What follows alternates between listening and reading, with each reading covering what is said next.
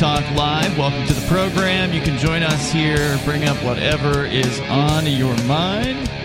The number is 603 283 6160. That's 603 283 6160. We got a lot, as usual, to discuss here tonight. Uh, the latest. Uh, thankfully, there hasn't been a whole lot of news that I've at least heard regarding the Freedom Convoy in the last 24 hours. We've been covering it heavily over the last uh, two and a half weeks here on Free Talk Live. And uh, thankfully, I think we can actually move on to some other things here tonight. But if there's something that that Is it ending? No, um, actually, I was just watching earlier today. It's streaming right now. There's a channel called Otta Walks, O T T A W A L K S, a guy that walks around a lot apparently, and uh, and so he walks around the you know the protest zone and talks to people and just kind of gives you a, a clue as to what's going on. And and right now he's out in front of Parliament right now, and there's still plenty of trucks and plenty of people around. There was earlier today uh, once again dancing happening out Yeah. in front of the stage and, and speechifying and it looks like everything is as normal despite the talk of police maybe bringing in some sort of a no-go zone under the so-called emergencies act that has been invoked this week so it may just be that the police are still biding their time and planning how they're going to approach this thing because there's still you know thousands of people around so we'll see what uh, what develops there. And again, if there's some sort of uh, fresh news that you want to bring up about that, feel free to jump in here. The number is 603 283 6160. But joining you here tonight, you've got Ian. And Bonnie. And Nikki. All right, so we're going to change gears into something a little unusual. We've talked uh, on occasion on this program about psychedelic mushrooms, uh, entheogenic mushrooms, whatever word you prefer to use. Uh, that uh, usually it's a discussion about adult use and how not only can it be a spiritual journey for some seekers, but it can also be uh, a healing journey for others who might have things like PTSD or uh, severe depression, for instance. These are things that there have been some studies that have been done over the last two decades, primarily, that show sometimes mushrooms can actually cure PTSD. They can cure addiction uh, to like if you've got a heroin addict or something like that. Mushrooms can be uh, cigarette addiction. Mushrooms can be very very helpful uh, for a lot of people in a therapeutic sort of use. But you don't hear a whole lot about children No, usually not. mushrooms. And I actually first got introduced to this concept. I listened to this podcast called Medicine Stories, and it's mainly about people's experience and expertise within using psychedelics in different plant medicines. And the girls on the podcast were talking about using psychedelics while pregnant, breastfeeding, and giving young children psychedelics. And it it was really the first time I had ever really thought about that. It mm-hmm. seems like kind of crazy to me at first. But the more I looked into it, the more I kind of realized, well, you know, if we're taking all of these other pharmaceutical medications, then are those how are we deeming those to not be harmful and we're saying that things like LSD and psychedelic mushrooms would be harmful. So, hmm. it's interesting. It's definitely To think about. counterintuitive because everybody is always told, "Oh, drugs and kids bad. Hmm. Drugs yeah. and kids can't do that. You're a bad person." Well, meth and kids probably is bad. Pro- yeah, probably. yeah, I agree with that. um, but here we're talking about not some sort of human manufactured product. but We're talking about something that grows naturally in the you know not in the earth, but it, it, it grows in cow dung typically, but it grows naturally. These things happen, and over time, humans in uh, we've been reading. We read a Terence McKenna book recently, Bonnie, you and I, that talks about the history of mushrooms and their use by humans all around the planet. It's called for food of the gods. thousands of years. And so these are very, very natural substance. Um, that doesn't mean that it's not an incredibly strong substance that can induce many thoughts and potential visions and things like that. So, you know, we always talk about set and setting as an important aspect of Yeah, how one should should utilize these things, whether again, whether it be for a spiritual or a therapeutic uh, use, or just have fun at, at uh, you know with some friends. Although it really isn't a party drug; it's more of a Yeah. introspective kind of thing. And if people are afraid to be too intense for a kid, I think a kid would be the perfect person to take it because Really? well, when you first start smoking weed, it's like there's nothing about it that makes you scared at all. You're just like, I was scared of the police, well, yeah, scared of the police. Yeah. but the weed itself, But no. I remember in high school and middle school getting just so so high that if that happened to me nowadays, I'd be like, oh my god, something's hap- happening that's wrong Mm. because now I have like uh, more I don't know more th- things in my life that could make me nervous. I don't know, but as a kid, you like have you're more carefree Mhm. and. You could just get so much higher and not care and be like, oh wow, this is just how weed is. I don't know how to explain it. Do you think it's like the innocence factor and like the lack of trauma, so to speak? Hmm, I mean, it could be that. Well, hold on. I want to clarify something here. Nikki, the story you brought in tonight, you're talking about children, right? Yeah, yeah. It's a Mexican tribe that is feeding children of four. Okay, But- Bonnie, you're talking about when you were a teenager. Yeah. but I know lots of people that started smoking weed at like 9, 10, 11. Okay. Well, and it's not the same as mushrooms, but no, definitely not the same. there are lots of like 20 year olds who've never smoked and would be like, no, no, no, I'm yeah. too scared because they have the Mhm. preconceived ideas about it. That something's wrong and with it. you can microdose too and it have a very healing therapeutic effect without actually tripping. Uh, Right. In this story, it seems like the children are taking enough Uh-huh. to, I think they're hallucinating. So Oh, definitely not microdosing, but Well, I want to hear about this because it is, like I said, it is, seems very counterintuitive. I think a lot of people are going to initially recoil Yeah. uh, at this. So, wh- what's the source? Where are you getting this story from? this is from the Daily Mail. okay. Yeah. Tell me about it. So, Margarito Mendoza still remembers a time when he was just five years old that his grandmother first fed him magic mushrooms. In a ritual to celebrate surviving childhood, Margarito underwent an ancient shamanic custom in his Mexican hometown of San Jose del Pacifico. The boy was fed the hallucinogenic uh, Mexicana fungus by his family, who then guided him on his journey. I was very scared at the visions that appeared to me because I had no idea why I was seeing them. He told Mail Online in an exclusive interview.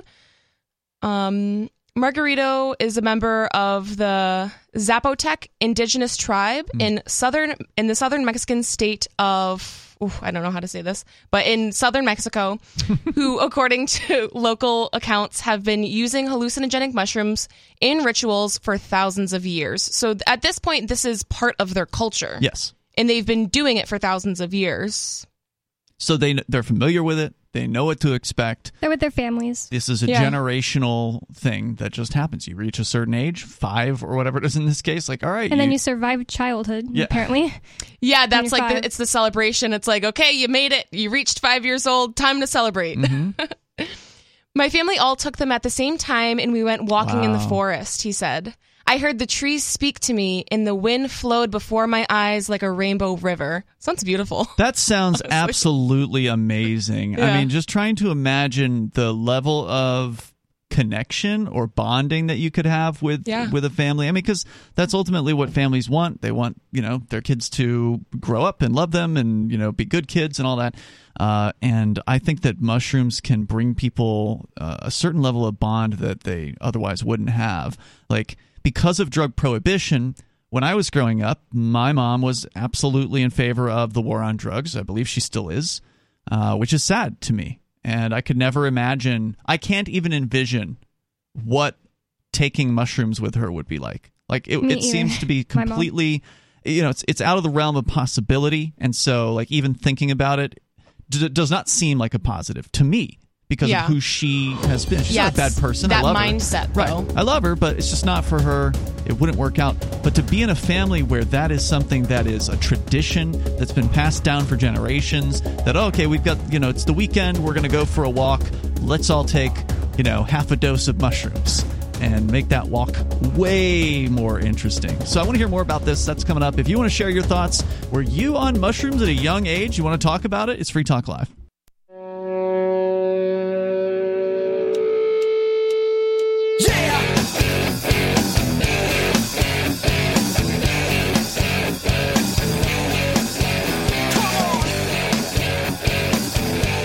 Talk Live. The phones are open. You can join us here. The number for you is 603 283 6160. That's 603 283 6160. Coming up here tonight, Bonnie's got a story about the My Pillow guy. Hmm. I'm not sure what exactly he did. Where did he go? Didn't he try to go to Canada and get refused entry? I don't know about like that, but he was here in New Hampshire at the DoubleTree in Manchester. Oh, really? Really? Talking to uh, state reps. We'll talk about that. Uh, the state reps, by the way, in New Hampshire, uh, they voted for a quote unquote marijuana legalization bill today, and it's it's not a very good bill, and I'm I'm Oh, pretty no. bummed about it. I mean, I, I guess it's kind of good that it's legalization, but and it's kind of good that they're not going to quote unquote tax it, but they're going to turn it over to the government to sell. Oh. And it's like, what are you thinking? Why? uh, Why are the you know Liberty reps sponsoring this bill? I, I don't know. It doesn't make any Really? sense to me. Yeah, Maybe they think it's like a baby steps in the right direction. Yeah, but And it's I a always think that's huge thing. retarded. I'm tired of baby steps in the right direction. Just start putting out things that are actually good and then getting people to talk about it and explain why it makes sense. I agree Yeah. with that. Um, unfortunately, you're not a state rep, so I don't want to be. Free market weed only. yeah. Um, I mean, I, I don't think that it's going to prohibit people from acquiring cannabis, let's say on the dark web or getting it Yeah. from somewhere else. But uh, but ultimately, it's going to give the state a monopoly on sales, and I think that's a huge mistake. But all libertarians should know that the alcohol monopoly, state monopoly on alcohol is bad. So why Yeah. don't they put two and two together? It's really bad and it's hard to change because Yeah. you know you could argue oh well we're just taking this initial step and then eventually we'll open up the market and we'll let anyone who wants to you know with a convenience store or anybody anywhere can sell uh, this stuff and that's not gonna it's not gonna be easy the government's take- not going to want to No. give away their monopoly. not after they went and opened 10 stores. The, the bill that I was looking at earlier says they're going to open 10 stores. They're going to keep it separate, apparently, from the liquor stores. So it's not just that they're going to add a section at the existing liquor stores, which would be a cheaper way to go about Yeah. it. No, they're going to open up entirely new retail outlets, create a whole new government uh, bureaucracy, hire all new government bureaucrats just to have government weed stores in New Hampshire. At least that's the way the bill's written. There apparently is an amendment to the bill, which I was not able to find. It's not as easy to find the amendments to the bills as it is the bills themselves. So who knows? Maybe the amendment made it made it better. Maybe the amendment opens it up for competition, but I'm and it's not like optimistic. all the way it. through, voted on, passed. No, no, it's just the state house. So it could still fail in the Senate. The governor could still veto it. Okay. But it did look like it was a veto proof um, ratio. I did not do the calculation to see for sure, but it, at, at a glance, it looked like it was more than 67% that had voted for this. And so if if the same thing happens in the Senate, if it gets the same veto proof uh, number of votes, then it wouldn't matter what the governor does. He could he could veto it, and then they can just override. They could vote to override that. So we'll see. We'll see how that develops. Uh, The, the real disappointment about that is that there are like I don't know half a dozen legalization bills this time around. There are some that are worse than others, and this is one of the worst ones. Uh, others, the ones that I like the best, are the constitutional amendments, where somebody's put forward. I think there's two of them, and at least one of them basically is just like a one-liner that says all people in New Hampshire or adults or whatever have a constitutional right to possess cannabis. Yeah, I liked that one Boom. too. Yeah, take care of it. done. Uh, now, of course, that doesn't solve the sales question or anything like that, but I think that you want to talk about a step in the right direction. That's a step in the right direction because it doesn't create a regulatory structure. It doesn't create government, you know, taxation or anything like that. But as far as the sales go, like you can just buy and sell and grow weed and it's fine. That's well, I you- don't get why it would It'd be, nice if you could, but Yeah. that's that's currently illegal, and this bill will also make it illegal unless you're a government approved uh, grower, right? So you can So- grow it legally as long as you get Oh, so it's not even going to be like in Massachusetts where like you can have like I think it's like 10 plants per person in the house. I don't think that's addressed in this bill. I think there might be a separate bill for home grow. So it's there's a lot going on. With What's going to happen to all the stores, the medical stores that are already open? They're just going to be forced to shut down and military. I That's mean, a good question. take over. I presume they would still be selling medical cannabis. So Hmm. to those with the medical card, they could still go to those stores. Um, But, I mean, they wouldn't. but I don't think they could the sell recreational. Oh. But that's an excellent question, Bonnie. It's a long bill. I didn't read the whole thing. I just scanned through it. So, we're talking about drugs, and we're going to continue that discussion. Also, want to invite you over at freetalklive.com. We've got archives. You can download episodes of the show that go way back over at freetalklive.com. So, please enjoy those. And don't forget about Intercoin. They can help any business and organization launch their own currency and raise money using their own token. And now they've launched their investor token worldwide, and you can get it on an exchange called X Markets. It's exmarkets.com. All you need is an email address to sign up, and that will allow you to keep your privacy intact. You can deposit dozens of different cryptos, including Bitcoin, onto X Markets, trade them for Tether, use that Tether to buy ITR, which is the Intercoin Investor Token. You can learn more about the Intercoin vision at intercoin.org, and you can buy or sell ITR on xmarkets.com, exmarkets.com. Uh, so we've been talking. Uh, the first topic of the show tonight is uh, from you, Nikki. You've got a story from the Daily Mail about Mexican families that Yep. are doing mushrooms, psychedelic mushrooms, doing them together as a family with kids as young as four, five, six years old, and. I'm really interested in this this topic. I mean, I I'm not interested in having a family personally, but I think it's it's very it's very cool that this is happening and that this has been happening for generations. And it's something that doesn't get talked about a lot because No. most people just have the philosophy like, don't give children drugs. Right. But when you look at it as medicine and not as a drug, I think sometimes that perception changes a little change. bit. So this story is talking about a man, Margarito, who is recounting his experience with psychedelic mushrooms, taking them with his family. So he says, My family all took them at the same time, and we went walking in the forest. I heard the trees speak to me, and the wind flowed before my eyes like a rainbow river. The Mexican fungus, which induces hallucinations, lack of rational judgment, and a sense of well being, grows in the mountains of the state from May until September. So they're locally harvesting them as well. Um, the mushrooms are seen as sacred by many in the community and are regularly used in ritual ceremonies conducted by local shamans, one of which involves celebrating the passage of infancy into childhood. Oh, okay.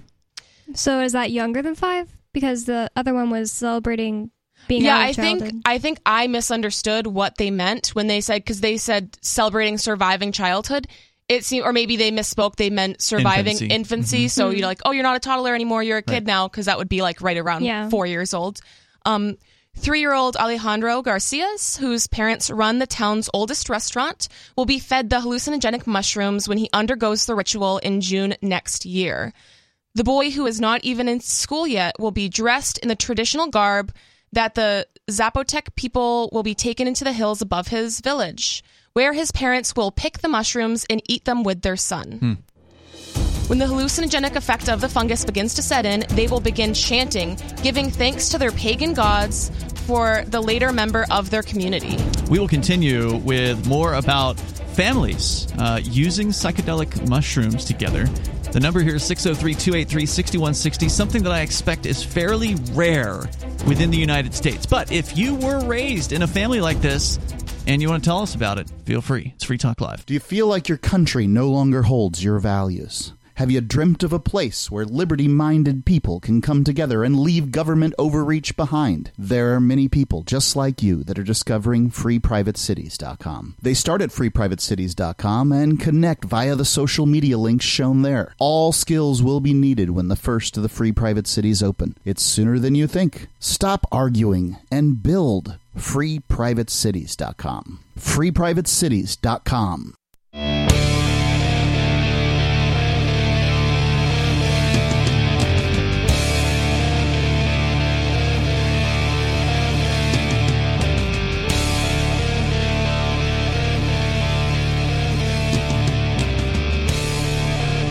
Free Talk Live. You can join us. The number 603 283 6160. That's 603 283 6160.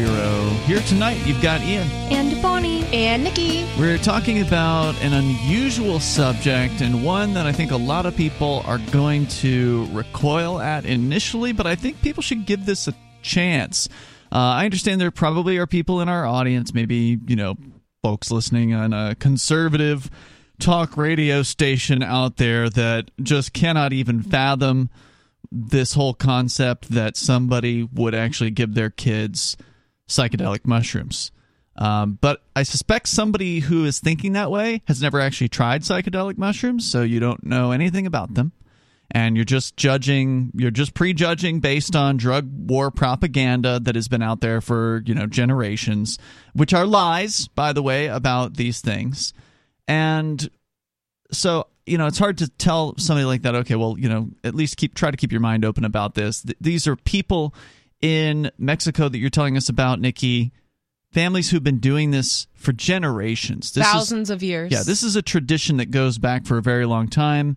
Uh, they've got you know the uh, the people that have used these mushrooms, the shamans. Uh, they use not just mushrooms but other things, you know, frog venom, and there's a variety of different kind of uh, entheogenic substances that these people take in order to provide them with various different visions for different reasons. Uh, and you know what? That's their that is their right as a human being to put whatever they want into their own body, and it's their right as a family to decide for their kids what to do together in the same way that a family can decide to sit down and watch hours and hours of television together which is by no Yeah. means a you know a positive healthy thing to do And on it a is like a regular drug. basis absolutely uh, and you know just like they can set decide to go to mcdonald's every single day uh, every week for you know not very healthy food, not very healthy eating. So there's plenty of bad choices that families make, and I think this is a very wholesome choice. Honestly, I think that what they're talking about, um, you know, having a coming of age ceremony where the entire family takes mushrooms together and goes for a walk. Uh, and you know, just experiences nature. That sounds pretty awesome to Sounds me. amazing. Yeah. So, what else do you want to share from this Daily Mail story? So his mother, Lila Gomez, says, We don't see it as dangerous. She consumes m- the mushrooms on a regular basis. Well, by de- by definition, the taking of mushrooms is actually like the least dangerous drug you Yeah. can do. Yeah, Uh, you can't really overdose on them. I mean, You can't. maybe you can take too much and it's like a little bit too intense, That's for sure. but it's not like you can take bad acid and like have a really bad trip because it was like fake or whatever. Like generally they're pretty safe and they're if you're taking a correct dose and you're in a good setting and you're in the right mindset, yeah. I think they're pretty harmless and they actually have uh, tons of benefits. You also can't overdose and die. Yeah, you're Yeah. not going to die from taking, you know, too much mushrooms. And again, the only thing you really need to be concerned with is that you get the right mushrooms. So Yeah. you have to be careful about which mushrooms you consume because some of them are deadly, right? Like, Yeah. you know, you got to know what you're looking for. And guess what? People who've been doing this for generations know exactly what they're Yeah. doing. They're not sending the four year old four year old out to find the- them Right. themselves. Yeah. Right. I mean, like, even in here in New Hampshire, I harvest mushrooms, Mm-hmm. not necessarily psychedelic mushrooms, but I harvest different kinds of mushrooms to eat. And Mm-hmm. if you know what you're looking for, then it's a safe practice. Exactly. You know? And there's, you know, you can learn things. It takes time, I imagine, but the people who do this, they know what they're doing. Uh, when you look at the drug chart that Dr. David Nutt put together up in the UK, probably like a decade ago now, after he was their basically their drug czar, and he ended up, I think, quitting or getting fired or something, and he he turned and he went against the war on drugs, and he came out with a list of drugs uh, by the harm to the individual and harm to society. Mushrooms is at the bottom of the list. Heroin and alcohol are at the top. They're basically tied for the m- number one most dangerous drug. And alcohol is legal. And correct. And uh, and cannabis is kind of like mid pack. You would you would expected cannabis to be lower than it actually ended up on the list, but mushrooms are all the way at the bottom as the lowest, the least damaging to the individual and the least damaging to society. So Yeah, I'm not surprised by that at all. So, there's a lot of history and culture surrounding these sacred plants. They link us directly with our ancestors. The mushrooms are good for the soul, a local witch doctor who conducts the ceremony following intense steam baths in her temescal, a rudimentary sauna in which herbal tea is poured over red hot stones for the purification of those inside. The steam and local herbs in it help clear the mind and prepare for the voyage of the mushrooms that you take. And you know, witch doctor is probably not like how she would describe herself. And I that's wonder She's probably about a that. shaman. like- That's what I was thinking too, because in the title it mentions something about witch doctor, and I feel Yeah. like witch doctor just has such a negative connotation. Sure, I'm it. thinking Yeah, of some woman seems with a big wart on her nose over a Yeah. cauldron. You know, yeah, cackling. exactly. the hallucinogenic fungus, although illegal for recreational use in Mexico, are nevertheless permanent uh, permitted for consumption in indigenous settlements where the Hmm. where the culture holds them as sacred medicine. So not legal unless you're in these indigenous cultures. Well, did you know that in New Hampshire, according to a Supreme Court case that was decided in December of 2020, it is legal under the Constitution to do psychedelic mushrooms and arguably any other um, drug that you choose for spiritual purposes. hmm. It it's a I didn't know that. crystal clear, unanimous Supreme Court. There was not a single dissenter on the Supreme Court of New Wow. Hampshire in this they particular overturned case. a conviction a guy had. Correct. They overturned a Wow, I didn't know conviction that a, a member of the Oklevueha Church, which is a Native American church that is a, essentially a psychedelic church, uh, you know, he's got his membership card and everything, and, and there's certain rules around how he has to use the mushrooms. Like he can't do them in public, for instance. That's one one. And uh, generally, people wouldn't. Right. I used to know a guy who would drive on shrooms, and that Bad was plan. terrifying. Bad plan. I would never get in the car with No, somebody. on you're supposed to like hug a tree or something, like go on a walk in the woods. You're Yeah. not supposed to get don't use heavy behind the equipment. wheel. Yeah, please don't No. use heavy equipment while uh, while tripping. But that was a really cool um, story about uh, like a real pleasant surprise, and the reason for it is because in New Hampshire, the New Hampshire Constitution's Bill of Rights not only protects your right to religion, meaning you ha- you have the right to have a religion, whichever religion you choose, but it also protects your right to worship. And that's the key difference between what the U.S. Constitution does, which only protects your right to religion.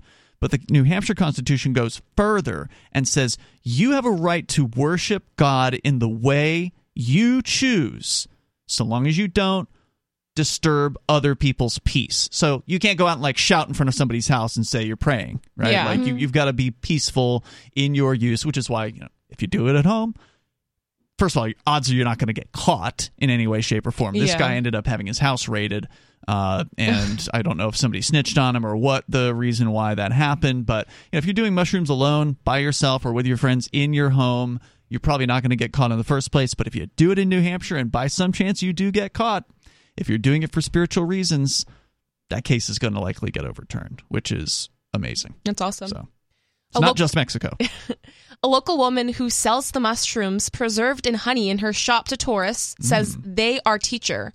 We use them not only to feel closer to nature, but also to ask deep questions and find solution to life's many problems. Mm-hmm. vegetable gnosis. Yep. Yeah. As well as eaten fresh or preserved in honey, locals also consume the psy- psychedelic drug in tea after boiling the mushrooms in water or milk. The town's fame for legal mushrooms has started to attract backpackers traveling in Mexico, particularly those uh, passing through the popular nearby beach resort of Puerto Escondido. We're going to continue here more on use of mushrooms at a young age. Is this a dangerous activity? Should we be frightened? Do we need the police to come in with a drug task force and attack dogs? That's going to make a kid's life better, right? Let's have a police raid. And take their kid, their Arrest parents their away. parents, Yeah. right? Uh, the number is 603 283 6160. This is Free Talk Live.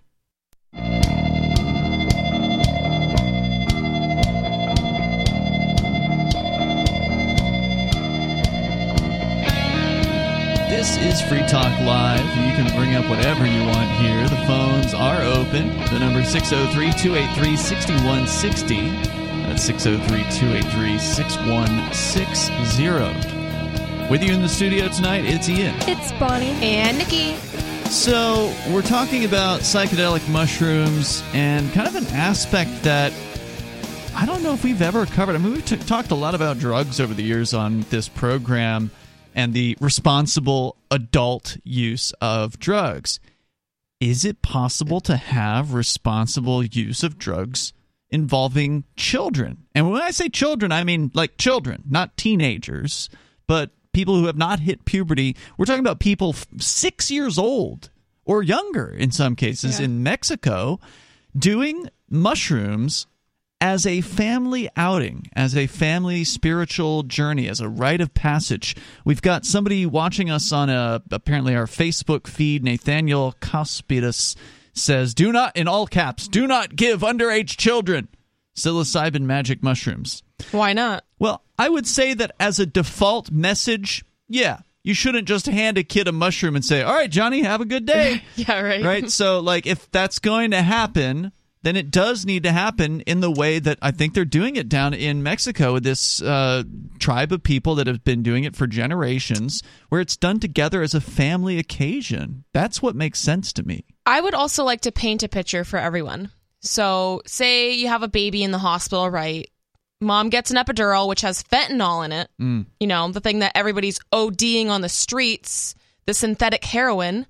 So that, and then the baby's born, right? Then it gets hepatitis B vaccine, it gets erythromycin in its eyes for no reason.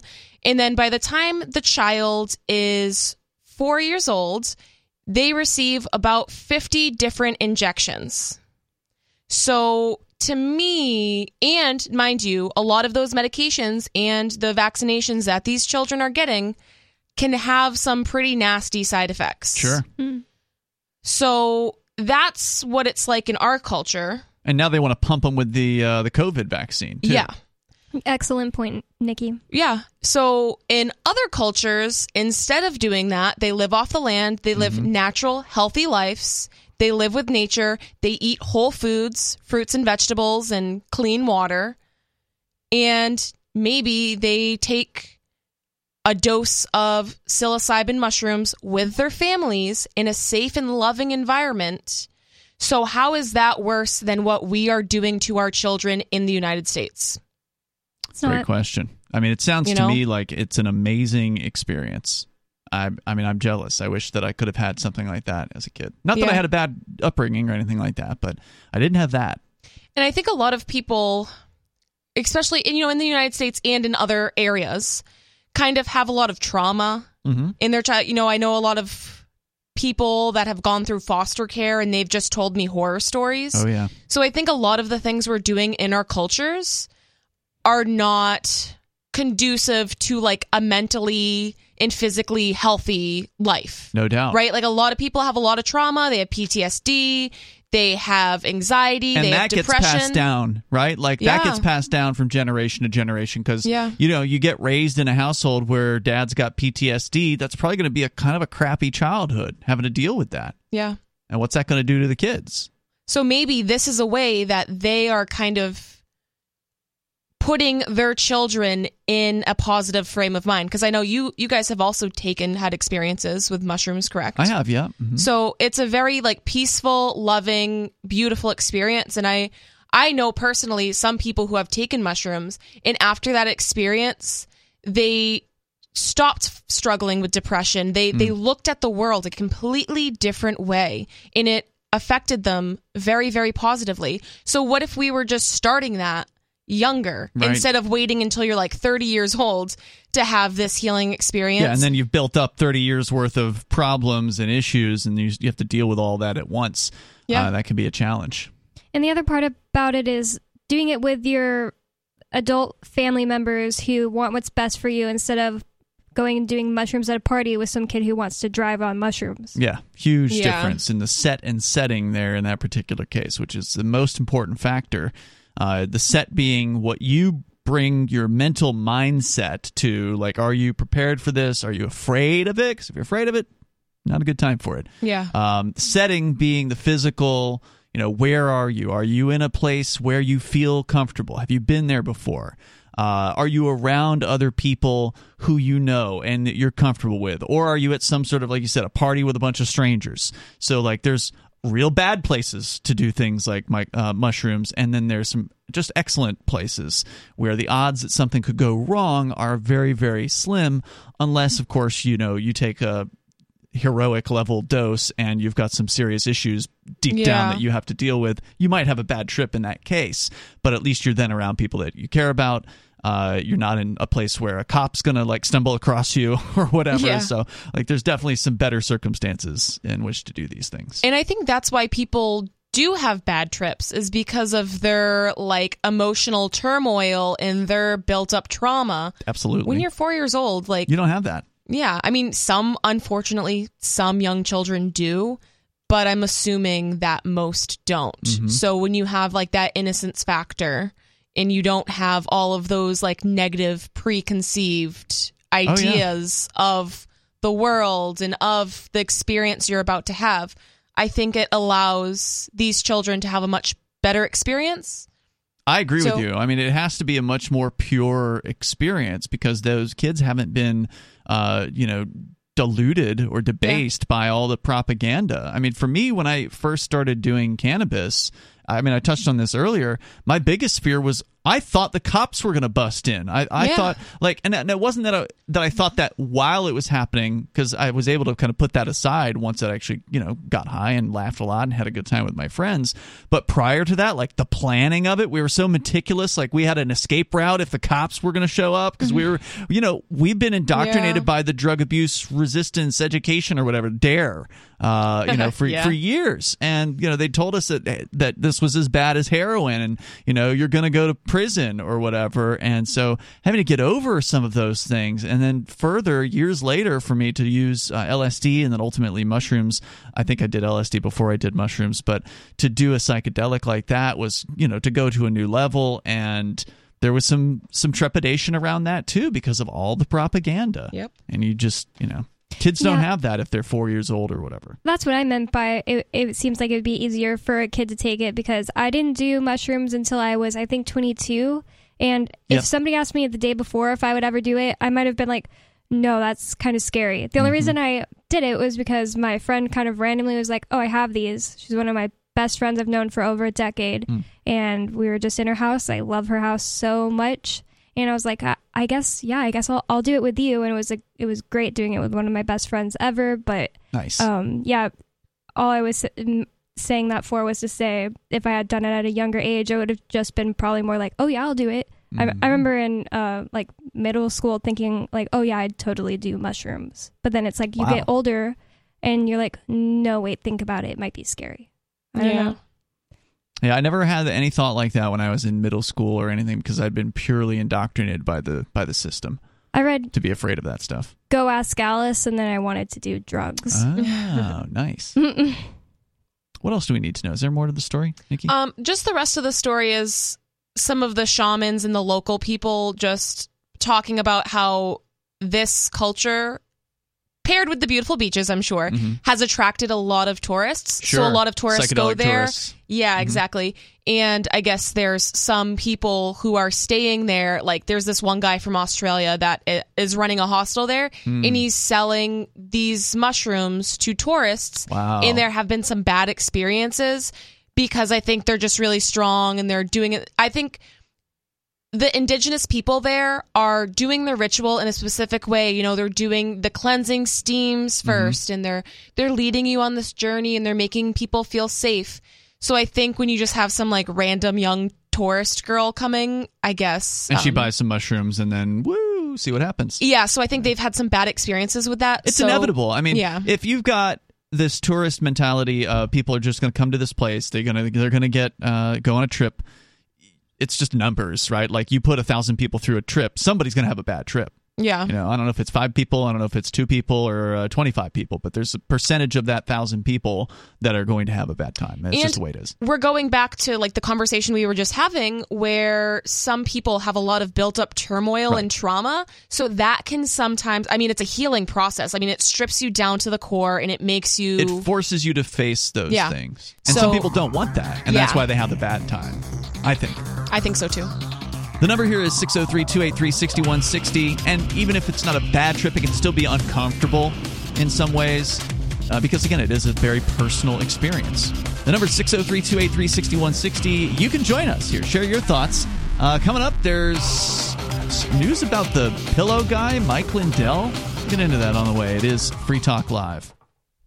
Free Talk Live's video archives have been on LBRY for years. LBRY is an uncensorable, decentralized, blockchain based media sharing protocol, and we're big fans of it here on Free Talk Live. In 2020, LBRY launched Odysee, a video sharing website to compete with YouTube, and it's really taking off. Now, with over 1 million channels, many of whom are disaffected YouTube creators. During YouTube's crackdown for not towing the government line on COVID, the Free Talk Live YouTube channel started receiving strikes and could be completely taken down at any moment. Thankfully, Odysee started offering live streaming, so we're now streaming live every night and posting our video archives permanently to Odysee. You can watch live or anytime on our Odysee channel by visiting video.freetalklive.com. If you want to go all in, download the desktop app at lbry.com, and then every video archive you watch, you'll help seed and keep it online forever. At minimum, we ask you visit video.freetalklive.com and follow us on Odysee today. video.freetalklive.com.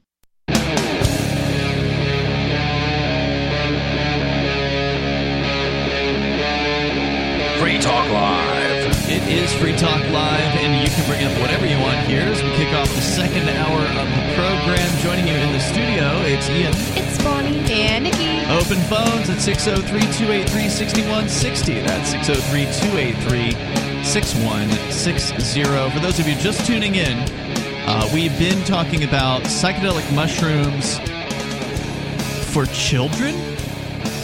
And it sounds crazy at first blush, but when you actually get into the story, which we did in the last hour, we're not going to, you know, dig too deep at this point, but I just want to recap for you. Uh, the Mexic, there's some Mexican folks down in the southern Mexico, indigenous tribe types that have been using psychedelic mushrooms for generations as a family, and they do it together as a family, including children. And you know what? They think it's a good thing. And who's to say that it's not? Who's to tell these people that they shouldn't be doing that to their kids? Because the only reason why you believe that is because of drug propaganda, is because of the war on drugs and the prohibitionism here and the puritanism here in the United States. That's the only reason why you could disagree with these families doing this stuff. If you want to weigh in, you can join us here. The number 603 283 6160. Let's go to Riley. He's calling us from Utah. Riley, you're on Free Talk Live. This, by the way, the uh, the very same Riley who is the guy that edits the daily digest for the free, uh, for Free Talk Live's archives every day. And he's been a co-host. Correct. Welcome back. Yeah, I have been. Thank you. So I love the topic of psychedelics because I've had experience with psychedelics. Um, my first experience was with mushrooms in ceremony, so that was really cool. But I wanted to talk about cannabis and spirituality, and also people forget that cannabis, like mushrooms, like ayahuasca, like LSD, can be a spiritual tool for expansion of one's consciousness. Absolutely. Now, something that you And- um, you're a blind man, just for our listeners that uh, that have never heard you before. Something that you wouldn't be able to see about cannabis. I showed Bonnie the other day. When you put cannabis with like the real crystalline high end cannabis, like the good, good, good stuff, uh, when you put those crystals under a microscope, what do they look like, Bonnie? Little teeny tiny mushrooms. I'm telling Really? you, they look No like way. little Oh, teeny That's amazing. cool. like so Yeah. cannabis is literally coated with little teeny mushroom looking things it's fascinating they're called trichomes so they're not technically mushrooms but it's awfully interesting And a, that a they- few of them like didn't look like mushrooms, but a lot of them did. yeah they really do anyway um, i think that's interesting because cannabis is considered a mild psychedelic and yeah it is absolutely a spiritual um, drug What I'd recommend for those who want to explore this idea is if you're going to take cannabis as a spiritual tool, I'd recommend having a ritual with it. Maybe you have a couple hours before your your session to clear your your mind, your room where you're going to use it and take a take a little bit and take enough that you feel like it's going to work with you and just sit sit with it. Sit in silence or put on some really calm music to help the experience. And I think from my experience with it, it's been really beneficial in my own personal life. Mm.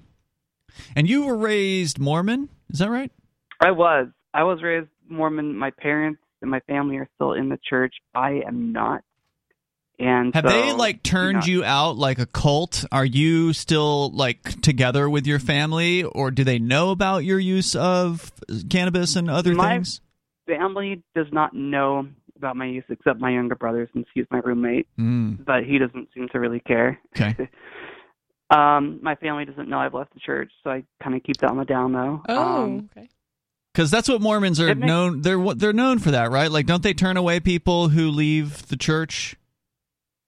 some of them do, some, Some of them do. not It just depends on the family. I see. from what Okay. I've heard. Um, but yeah, I really like cannabis as a spiritual tool. Hmm. Um, I've recently acquired a dry herb vaporizer to use cannabis, and it's been really nice. Very nice. It's always better there to vaporize it than to uh, to smoke it if you have the choice. Yeah. Now, didn't Utah have a ballot measure recently for was it just medical cannabis?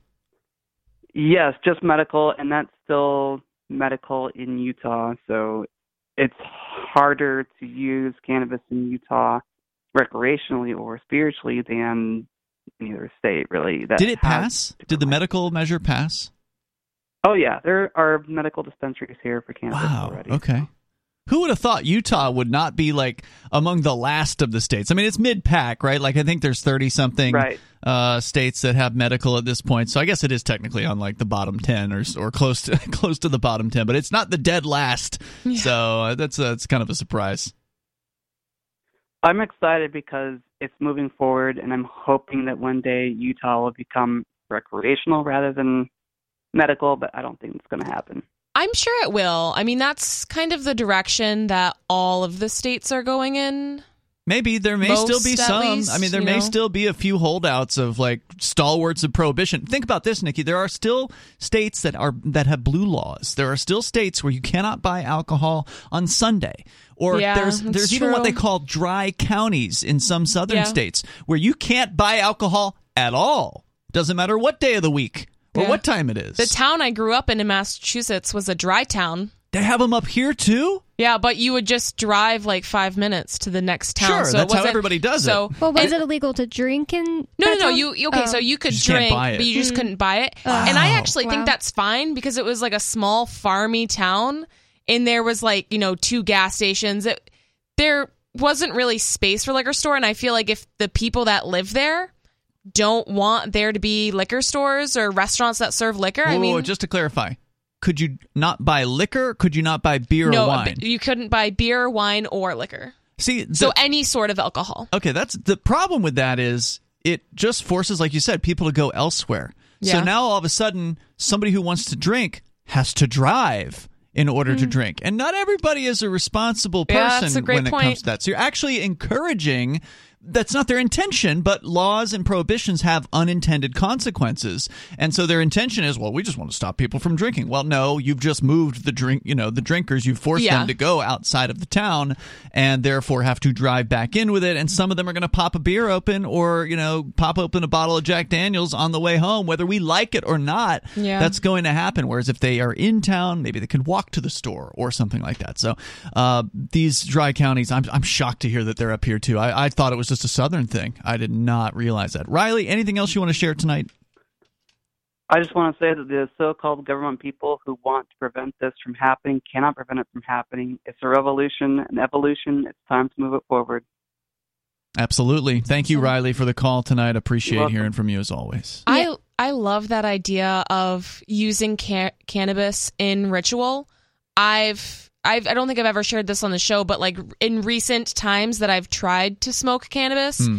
it has been like super anxiety producing. Like it hasn't been a good experience. And I used to smoke a lot when I was younger, so it's kind of a strange thing for me. Um, I don't know if it's like a tolerance issue or whatever, but I think the way Riley describes it as a spiritual experience with like taking a couple hours to like meditate and you know set the set the environment and just sitting quietly and just like having like a nice calm peaceful experience rather than like smoking and then just going off and doing normal Mm-hmm. daily things i think maybe that would be better for me so i'm actually Mm. You should try that. I, yeah i'm definitely going to try that Thank, so thank you riley for for giving me that idea that's wonderful I, I love that he brought up that the government can't actually stop it No, without never has. with any of their rules. Because earlier in the call, when he said it's a lot harder to smoke marijuana recreationally in Utah, I was just thinking, wasn't hard for me. well, but it wasn't easy either. Like you've told me stories about how you lived on a military base and it had to be smuggled through like actual military security, and that's yep. not Sometimes an I'd have thing. to get out of my car with the weed in my bra and let them search my car with mirrors under the car and stuff That's like that. nerve-wracking. And I'm standing Crazy. next to these cops while they're, uh, you know, trying to small talk with me, and I'm like, yeah, hmm just went to the grocery store or whatever. right. That's not easy. Okay, but it wasn't That's risky. impossible. Yeah. Yeah, no, anything. Well, where there's a will, there's a way. I mean, clearly, the will is for people to get high. I mean, that's just a natural thing for humans. Whether you get high on alcohol or you get high on, you know, something else, that's just what people do. And it's not just a people thing; it's an animal thing. Like Yeah, a lot of animals will, will eat fermented fruit, and they do that on purpose. It's not like an accident. They know what they're getting into. Uh, the number here is 603 283 6160. You can join us, share your thoughts.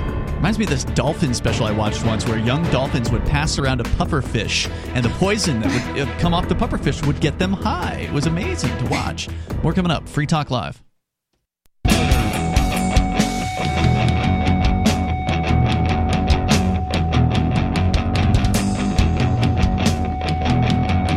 Free Talk Live. Phones open if you want to join the show. The number is 603 283 6160. That's 603 283 6160. And we are brought to you by Bitcoin.com. If you're ready to learn about cryptocurrency like Bitcoin and Bitcoin Cash, you can get over to Bitcoin.com, click Get Started at the top of the page there, and you can learn the basics. Because it's high time you do that. It's been 13 years now that Bitcoin's been around. If you haven't taken the time to learn a little bit about it, it's a good plan. In fact, we were just in uh, a restaurant the other day. I was going to bring that up. Yeah. Do you want to? Oh, I was just going to say, um, I think it's great that the Super Bowl commercials actually influenced people to want to learn about uh, cryptocurrency because our waitress the other day, we gave her a gold back. And she, we were explaining to her what it is. She was like, "Wow, that's really cool. Is is this like that crypto stuff? it's kind of cool that she even made that connection because it she is like specifically that." mentioned the fu- the Super Bowl. Oh yeah, sorry. And she said, "Yeah, I, I've always wanted, been interested in it, but I saw one of those commercials during the Super Bowl, and now when I move out, I'm gonna start learning about it. That's her plan for the summer." This is the future. And it's not too late. No. Bitcoin's on sale. It sure is. It's been on sale for the last few months. Uh, right now, what is it like forty five thousand dollars? Yeah, about Bitcoin. there. But remember, you don't have to buy a whole coin. You can buy a fraction of a fraction. Anyway, that's those are some of the things you'll learn if you go over to Bitcoin.com. Click Get Started at the top of the page, and if you want to get the latest news headlines anytime, whether you're new or or an old schooler OG. Uh, head over to news.bitcoin.com. You'll find those there every single day. Let's go to Jack calling us from Washington State. You're on Free Talk Live. Hello, Jack. Yeah, I have a funny story about uh, mushrooms and my 12 pound dachshund when I was younger. Oh, really? Okay. Yeah. First, I want to tell a story. I want David to smoke more weed from uh, Albuquerque. See, You know too, about, he's but- too amped up for you, too upset, too agitated. He is intense. Yeah. Um, but uh, yeah, no, and I was used to take the the what, Liberty Bells and you'd soak them in a packet of uh, Kool Aid. Really good, actually. And uh, you know, cook them that way. They tasted a little bit better. Hmm. But my little dachshund got into it. Oh my. My whole point is that uh Shorty's was his name. He drank an entire like top ramen bowl of this stuff. Oh, my God. He No, hold on, hold on. Before you go on, what would a bowl Yeah. of this stuff do to a human being? Uh, it, it gets you high. I understand that. So it would, it would be a, a good dose of mushrooms, is what you're saying. Yeah, but he didn't die. He had freaking falling his shou- shadows around. He was freaking out, and he was having a blast. You know, I, that's kind of my point. He lived till he was almost 17 years old. Wow. He smoked weed about 500 times.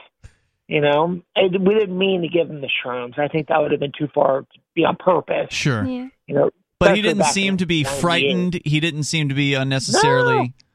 having a bad Oh, trip or something. fun. That's amazing. He probably But knew what they were. houses.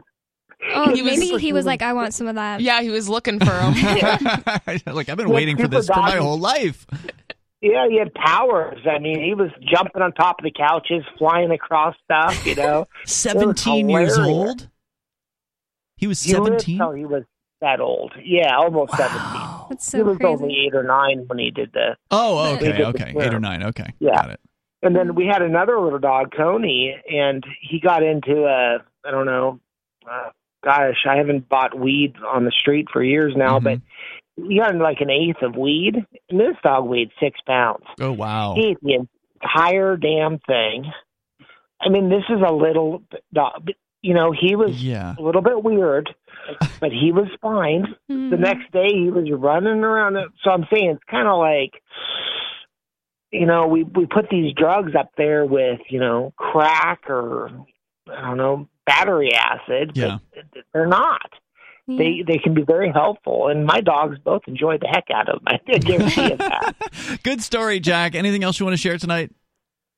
Uh, no, this Dave needs to smoke some weed. All right, good advice. Thanks for the call tonight, All man. I definitely appreciate it. And conversely, whenever my dog has to go to the doctor and they give him whatever medicine veterinarians give dogs for pain if they have to have a surgery or something, my dog has the worst time on those Mhm. pharmaceutical Yeah. meds. He has a horrible time. He needs some CBD.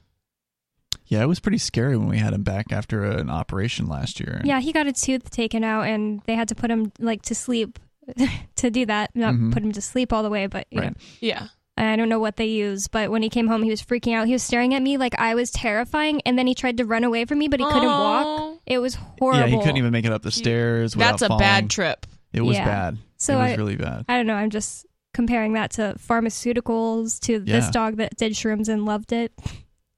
It makes me curious as to what uh, coconut would be like on, on shrooms. Again, He's I, not allowed. I I do agree that you probably shouldn't feed your dog these things on purpose, Yeah, but no, I would not. still pretty en- entertaining story. We go to be uh, Bad Slave in New Hampshire. You're on Free Talk Live. Bad Slave.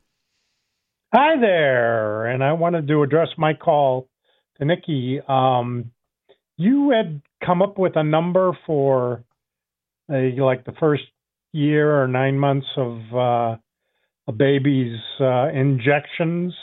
Yeah, that was um Or- five years old. And that's and that's like if Yeah, you I- get all of them. How many was it? Well, About I, 50. Uh, I actually, I actually uh, listened to a um, you know a video uh, from a pediatrician in Orlando. I can't remember her name, but uh, she seemed a really logical, regular person, regular doctor, and and she said uh, a a year or two years, uh, the you know the the bulk of these injections counted up to like a hundred and seventeen. Jeez. And I thought, whoa. Maybe in different That- states it's different, and I, I know it's growing and growing. I feel like Oh, when I I- was yeah. growing up in the 80s, it was like five. Yeah. Yeah. Yeah. 117. So is that like vaccinations and other things? Because I'm like trying to think of all the Well, vaccinations well, and like there isn't even that many. Maybe it's What counting like there? every Uh, step of the shot, like the Yeah, like the Hep parts. B has three Well, they have- steps. Yeah, they have multiple shots Mm. for some, just just like they tried to with this. Uh, COVID. You know, Yeah. Moderna. Oh, and I'm and I'm sure if you get a flu shot every year too, that would count. Speaking of COVID, uh, there's a video that just came out, I guess, within the last couple days. Yeah, just yesterday, uh, from Project Veritas, from a FDA officer who says, an executive at FDA, who is saying they're planning to demand people get annual COVID shots. That this is something the Biden administration is quietly working on. We can share that with you on the way here. Uh, Bad Slave, thanks for the call. Appreciate it. Uh, we got more coming up, and your calls and thoughts are welcome. The number here, if you want to join the show, it's 603 283 6160. And I do actually have the video from Project Veritas. It's one of those videos where they got this guy to, you know, admit all this stuff over dinner. So the the way they're setting these these agents of the government and Pfizer and the other people that they've cornered up is they they just have them take you know like they meet somebody on like I don't know a dating site or whatever and it's actually a Project Veritas female reporter It does seem like dates. Yeah. I'm pretty sure that's exactly what it is. who gets them to spill the beans. They even had like a, a gay informant. Yep, they did that too. Went too. on a date with a guy. The number here is 603 283 6160. You can join us on Free Talk Live. Join liberty minded voluntarists, anarchists, and libertarians from June 27th through July 3rd for the sixth annual Fork Fest at Rogers Campground in the beautiful White Mountains of New Hampshire. Fork Fest is a fork of the Porcupine Freedom Festival, which sold out for the first time in 2021. Fork Fest takes place the week after Porkfest, but Fork Fest is decentralized, which means that there's no ticket cost and no one is in charge. All you have to do to join the fun is reserve your camping site, RV site, or motel room with Rogers Campground for June 27th through July 3rd. There's no better place to celebrate Independence Day than around other freedom loving activists in the Shire. You can find out more at the unofficial website forkfest.party. You can also connect with other attendees on the Forkfest Telegram and Matrix chat rooms, as well as the Forkfest forum. You can find links to those at forkfest.party. We hope to see you there. Forkfest.party.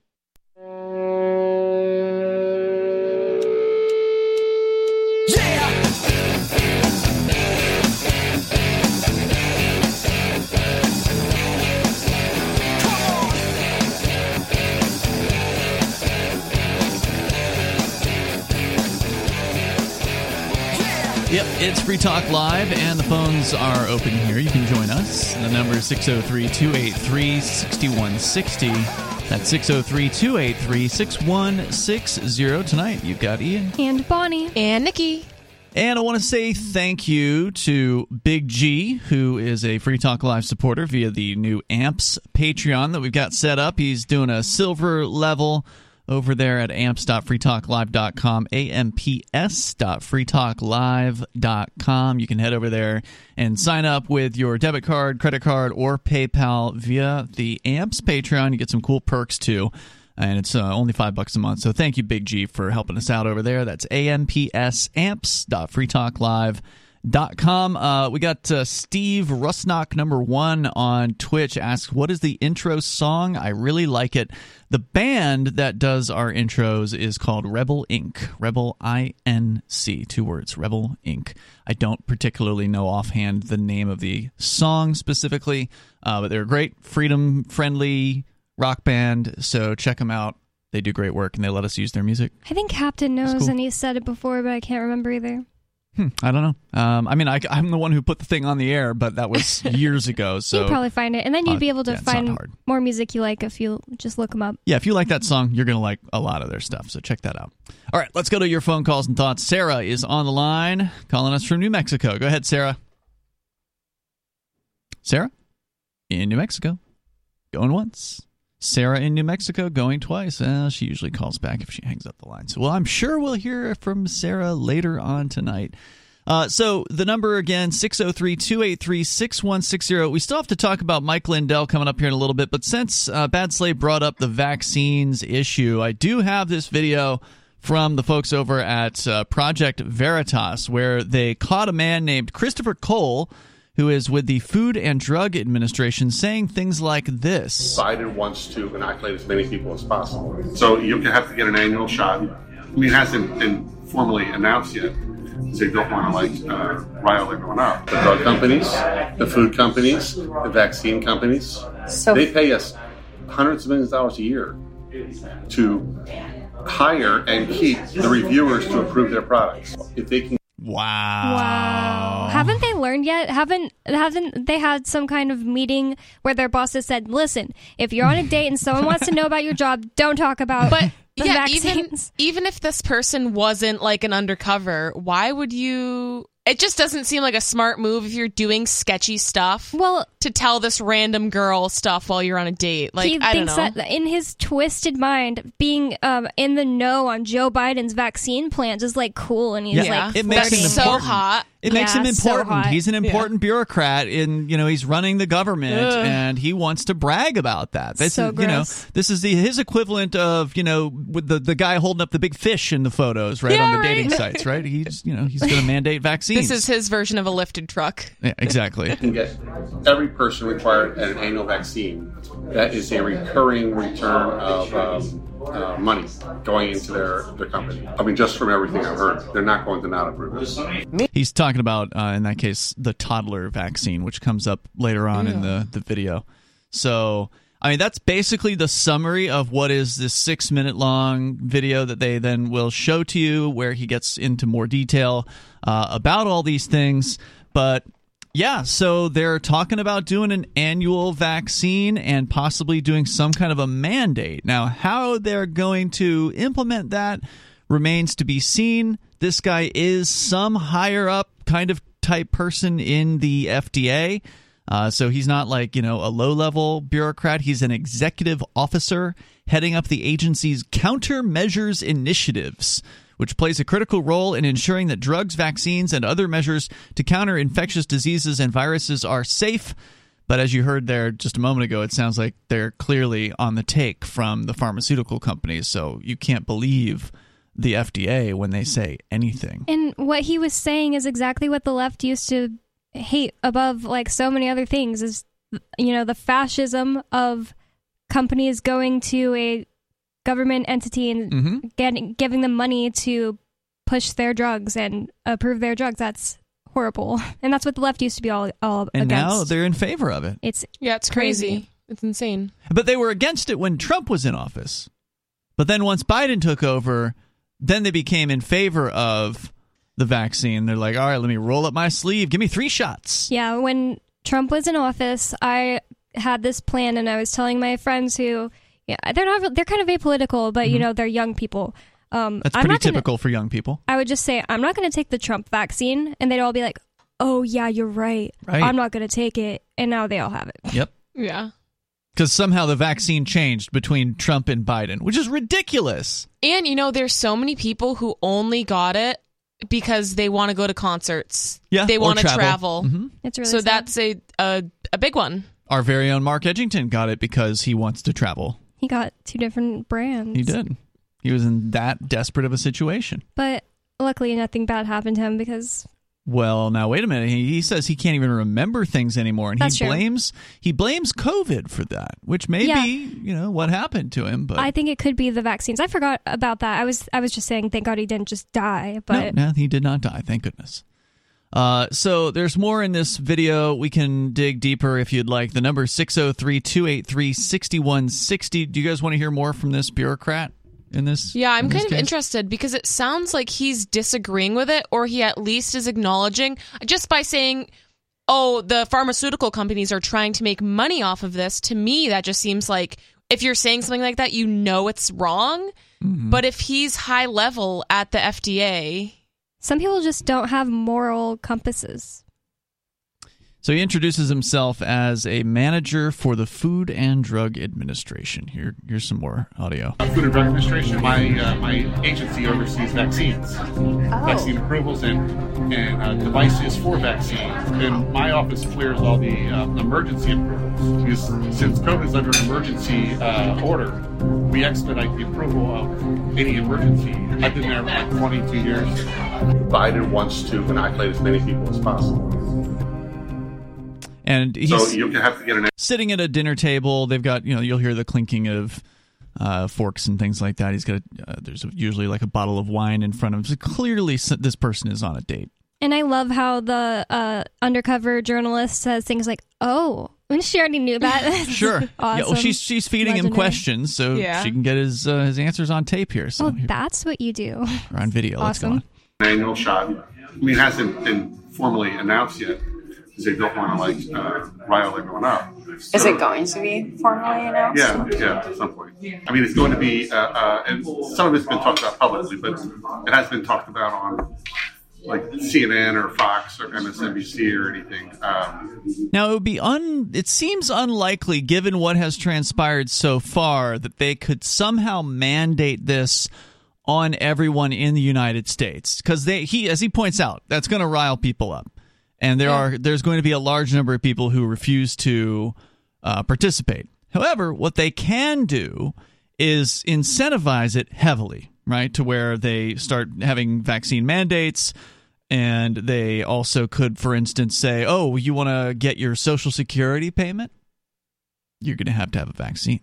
Oh, you want to get your welfare payment? You're going to have to have a vaccine. You want to get a Medicare? You want to get a Medicaid? Whatever. you want right? to get a kidney transplant. They're doing that now. Yeah, they've been doing that for Some I- hospitals. they've been doing that for like a year or more. hmm Yeah, wasn't there a Boston uh, incident recently with something Yeah, I like knew that? I knew someone uh, personally Oh wow, who he couldn't get a kidney transplant, has double kidney failure, God, that's insane. and now he like his family. I mean, it's just Wow. so awful that people have to make these decisions. And How- then we had another friend, somebody in the Liberty community.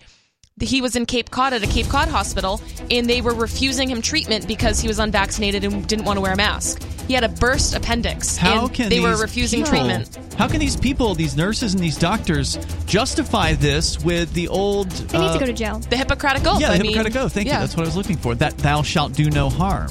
Right? That's like what these people supposedly believe. Apparently, not anymore. Uh, you can share your thoughts here. It's Free Talk Live.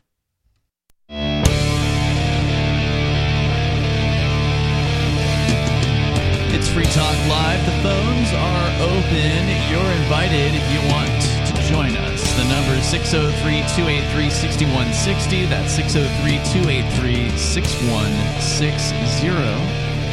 And in the studio with you tonight, you've got Ian. And Bonnie. And Nikki. We're talking about the FDA. Apparently, at least according to one of their executive agents, has some sort of plan, or the Biden administration has some sort of plan to roll out mandatory COVID vaccinations on a yearly basis.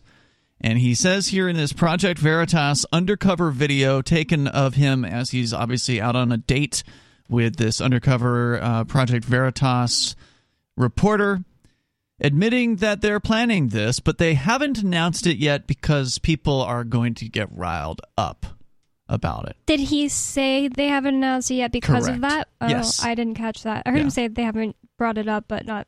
Just doesn't make any sense because like they don't mandate the flu shot. They don't. Because why would you? That's weird. Well, as he does admit here in this video, it does mean if they mandate it, that's guaranteed profits for all the pharmaceutical corporations. Yes. And people are way more afraid of COVID 19 than they are of the flu. Even That's though true, even though the flu is more this- deadly. Yeah, they're very similar in a lot of ways. I think the Uh, government's more afraid of uh, the people rising up, though. Don't you think that if it became mandatory, the people would start doing things like the Canadians? I would hope so. Absolutely. I mean, the Canadians don't even own guns; they're not as scary. That's true, and yet look at how successful the trucker convoy, the uh, the Freedom Convoy, has been there in Canada. Now, with I think, from what I can tell, almost every province repealing their vaccine uh, passports. Yeah, and Justin, really? Oh, okay. I, I didn't know that. Well, they're announcing it. So some of them have actually re- so- repealed it. Alberta has repealed theirs. Saskatchewan, I believe, is the end of this month. And then Ottawa, or sorry, um, Ontario and Quebec, I believe, are sometime in March. oh Quebec, I didn't know about. I know that they Quebec kind of just announced this week. Wow, I know that they kind of stepped back because they were going to start finding uh, the unvaccinated, and then they quickly stopped doing that. But um, yeah, it's crazy. So we'll see how it plays plays out here in the U.S. But this is what he's saying. He's an executive with the FDA. He's saying they're planning to roll out some sort of a mandate on a yearly basis. We continue here. So yeah, it'll it'll, it'll you'll have to get uh, an annual. I think um, what's going to happen is um, it's going to be a gradual thing. Schools are going to mandate it. Okay, that's one thing, right? But they kind of already are as far as other vaccinations go. I mean, you can't right. send your kid to public school if they're not vaccinated. and that is the argument they will use. They'll say, "Hey, what are you parents Used to be complaining able to. about? When I was a kid, I went to uh, public school and I was unvaccinated. Really? Yep. Wow. I think My mom got religious exemptions in Tennessee. yeah, Ah. yeah, there is ways around it, and I think different states are more lenient. Like I'm sure if you tried to like pull that in, Hmm. in California." yeah, in California or even way. like New England, hmm you might not have as it's it's definitely not super easy to do.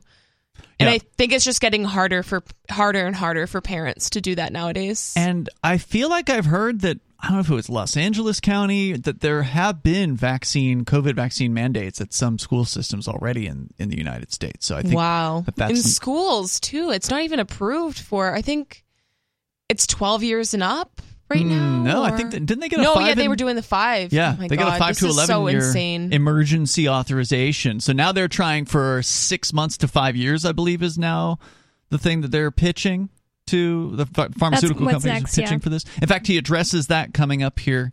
Uh, so here's more. Why do they need the third one? Now, okay, so what you can't hear in the audio is they're showing on screen is the text of what's being said, and then the editor is putting into parentheses what she's referring to. So when she says they, she's referring to toddlers. So now this conversation again, this is an edited video. These Yeah. guys probably sat here. There's there's at least two different dates. There's you can see footage from two different locations. One of them they're like at an outside thing, kind of, and then this one there's a completely different angle. He's got a bottle of wine next to him. So they went on a second date and they got more information out of him. So they're cutting up the video to the most interesting parts. She says, "Why do they need three vaccines?" And he says, "The same reason you or I would." Same reason um, you or I would need the third one to, because the the vaccine um, it wanes. Unlike every other Vaccine what? it wanes, meaning the Uh. effectiveness goes down over time. I, th- I thought he said leaks. I guess Conan is getting in my head. But that's very unlike other vaccines, right, Nikki? Like the vaccines we you- grew up with, you take one and you're done. And like You're some, immune. like the hepatitis B, for example, it's there's three rounds of it. But even with that, I mean, I've had the hepatitis B vaccine six times, Hmm. and I'm still not immune. So there's like some I there's some that just don't always work with people. But with this, it's like generally once you get it, you should be immune.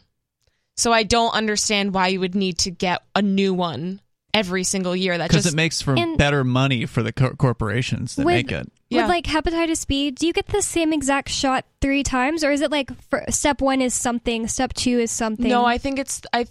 I'm I'm not positive, but I think it's the same shot. I mean, Mm, okay. I so yeah, and that's when I mean you get those when you're like literally a baby. More from the video.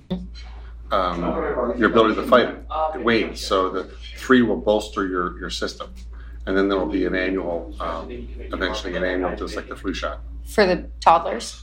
Well, for everyone.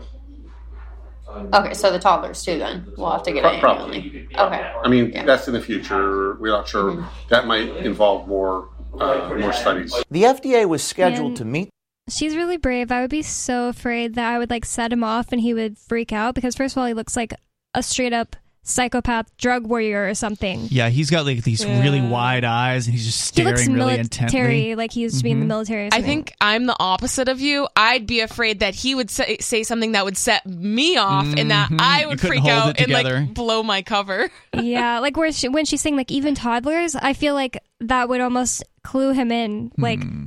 this lady isn't down Yeah, with this- vaccines. This guy sounds like an idiot, honestly. Yeah. this week to discuss approval of the Pfizer vaccine for children as young as six months old. They were hoping to have the new vaccine available by the end of the month, but the meeting was unexpectedly canceled, citing the need for more testing. You guys have been in the news a lot the last couple of days. Yeah, we're looking at um, trying to approve. Um, I don't completely agree with their the process.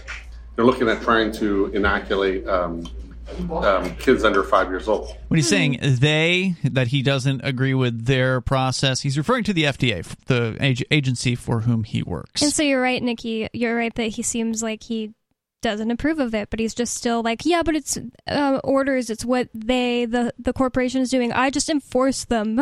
I'm just a manager at this company. He's probably making good money too. Oh, I bet. So So, government bureaucrat, high level Yeah. uh, federal government bureaucrat. They, they make good money and good benefits on top of that.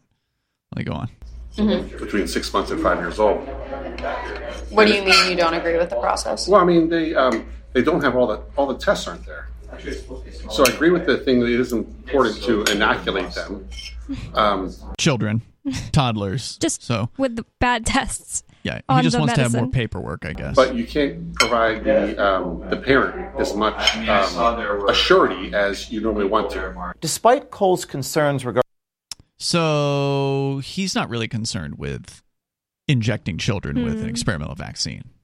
He's just wants to persuade the parents, be more effective at persuading the parents that this is a good idea. Because if you don't get the parents to buy in on it, it isn't going to happen. And You know, that's like a huge thing that I hate about a lot of parents. Like people acting like their kids are their property. Like I need to be convinced if I give my kid this lifelong, like something that will affect their life for the rest of their lives, uh, injection into their body. That's crazy.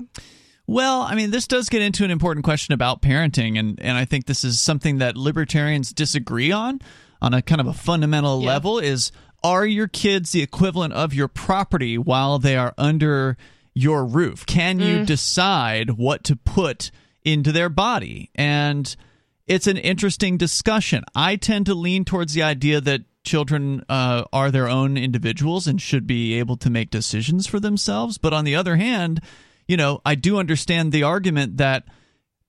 So there's like the peaceful parent, right? That will not do anything to possibly influence their child in any way. Like, oh, you want to eat candy and never brush your teeth? How's All that- right, ha- It's not have just at it. peaceful. It's silly. I mean, Okay, but that's in theory like the ultimate far uh, logical extension of peaceful parenting is they don't force any sort of idea on their kids. Yeah but and then what I was saying is, you don't want to harm your kid for the rest of their life. Not, oh, everybody know, has known for like hundreds of thousands of years that broccoli is good for you, so giving your kids broccoli is abuse. Obviously, obviously that's not true. But when your kid has no chance of dying from COVID, and you want to give them an a rush through the testing process vaccine for it that if you do any little amount of research you can see that it's been harming people left and right i think that should be considered child abuse Hmm, yeah, It but is. Should you take the kids from those parents?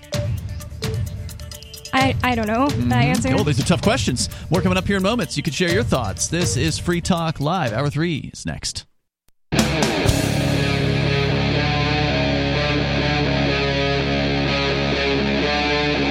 Free Talk Live.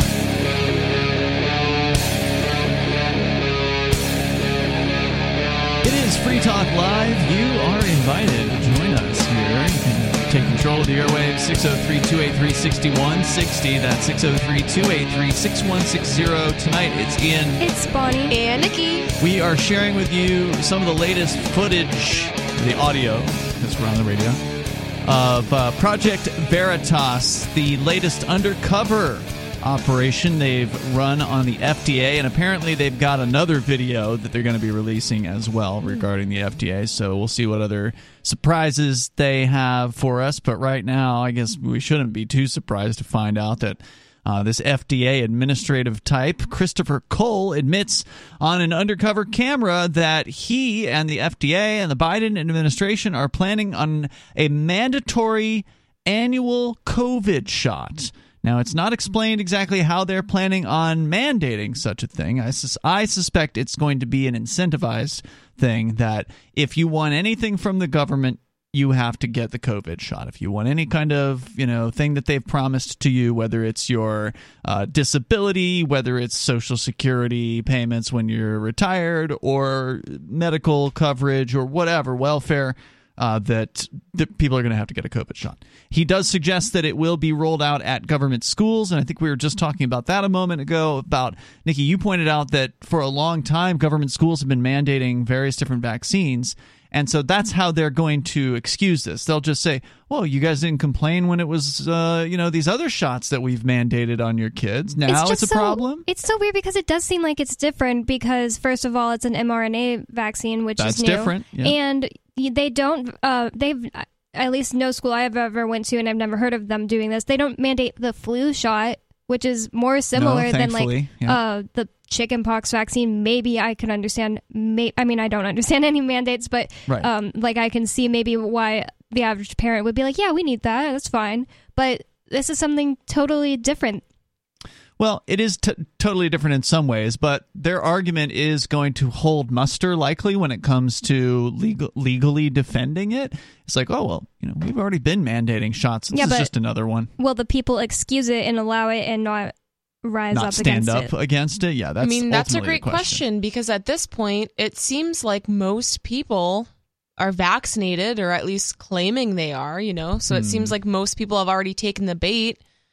And this is another great reason why we can't be relying on the government for things like this, like social security and schooling and housing. I I know so many people that are collecting from the government who if they got their benefits and, you know, their social security checks taken away, they would be screwed. Yeah. So we need to be living independently. You know, if we're going to say that we're libertarians and anarchists. We need to act like it. We need to live independently and be able to provide for ourselves and our families without needing daddy and mommy government agencies to take care of us. Right. If you want the government to take care of you, they're going to tell you what you put in your body and Yeah. what you can't put in your body. And we're going to go to your calls and thoughts. More from Project Veritas coming up here. But first, Jessica is on the line in Missouri.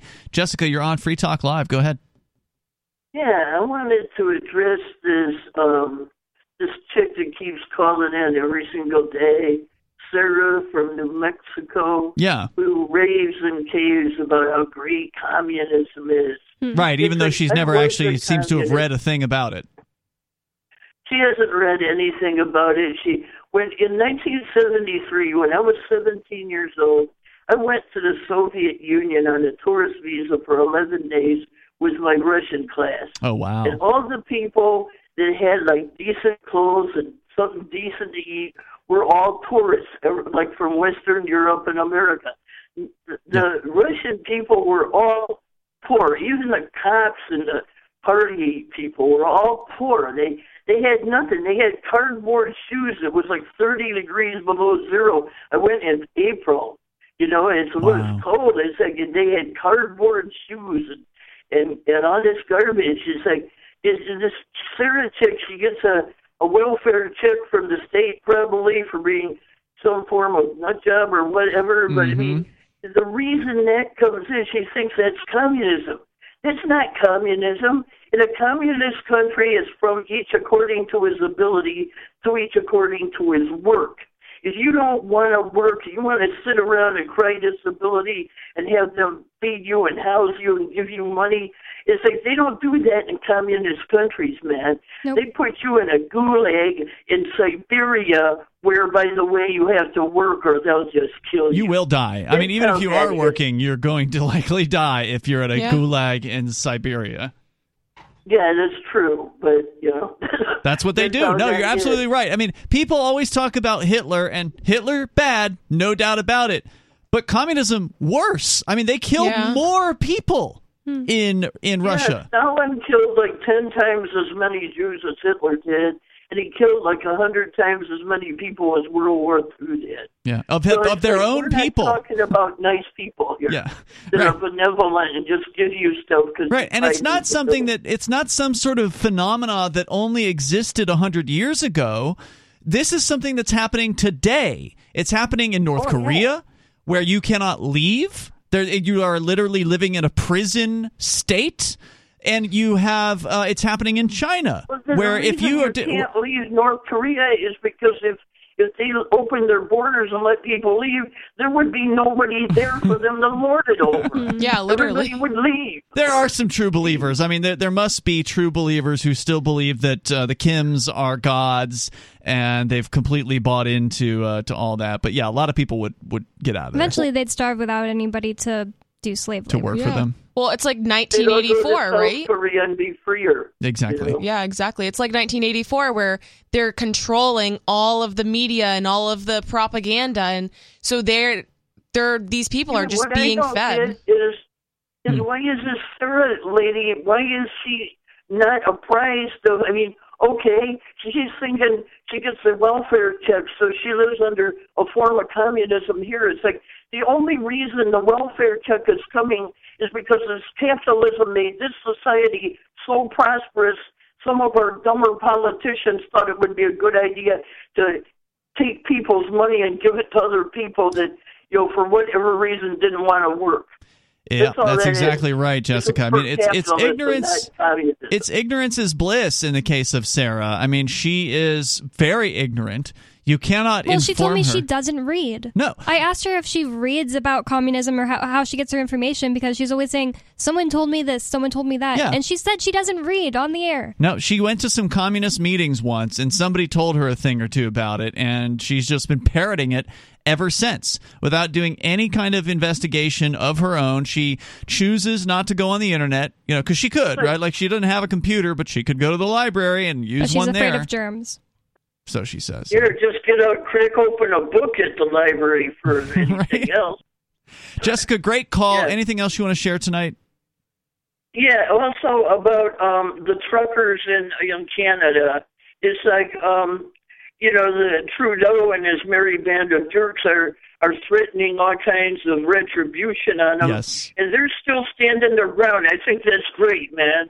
Thank you. I agree. That's very great. Thanks, Jessica. Thanks for- Great call tonight. Really appreciate the call. perspective. Uh, well informed caller in that case. And I, the other thing I wanted to say uh, was about China, which you mentioned Trudeau. We played a clip from him last night where he is just lauding the Chinese, lauding how they can just do whatever they want with their people, and they can, you know, if they want he to was saying mandate. that last night. Well, I, I played a clip of it last night, Oh. but uh, I don't know when he said it. He Oh. was speaking to some group. It was a 30 second clip of him just salivating over the power that the Chinese have, and he and the face that he had, like he had this really like excited look on his face as he was talking about it. You Uh. could tell he was like really into Yeah. what the Chinese are able to get away with over there. And of course, you know they've got gulags there right now. Now they're calling them re-education camps.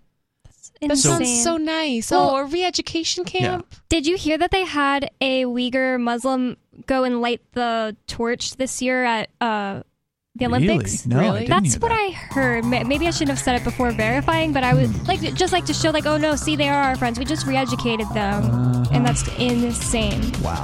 All right, more coming up here. The number is 603 283 6160.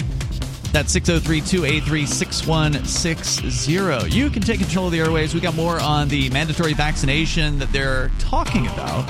Hasn't been officially announced yet. This, according to Project Veritas' latest undercover video. This is Free Talk Live.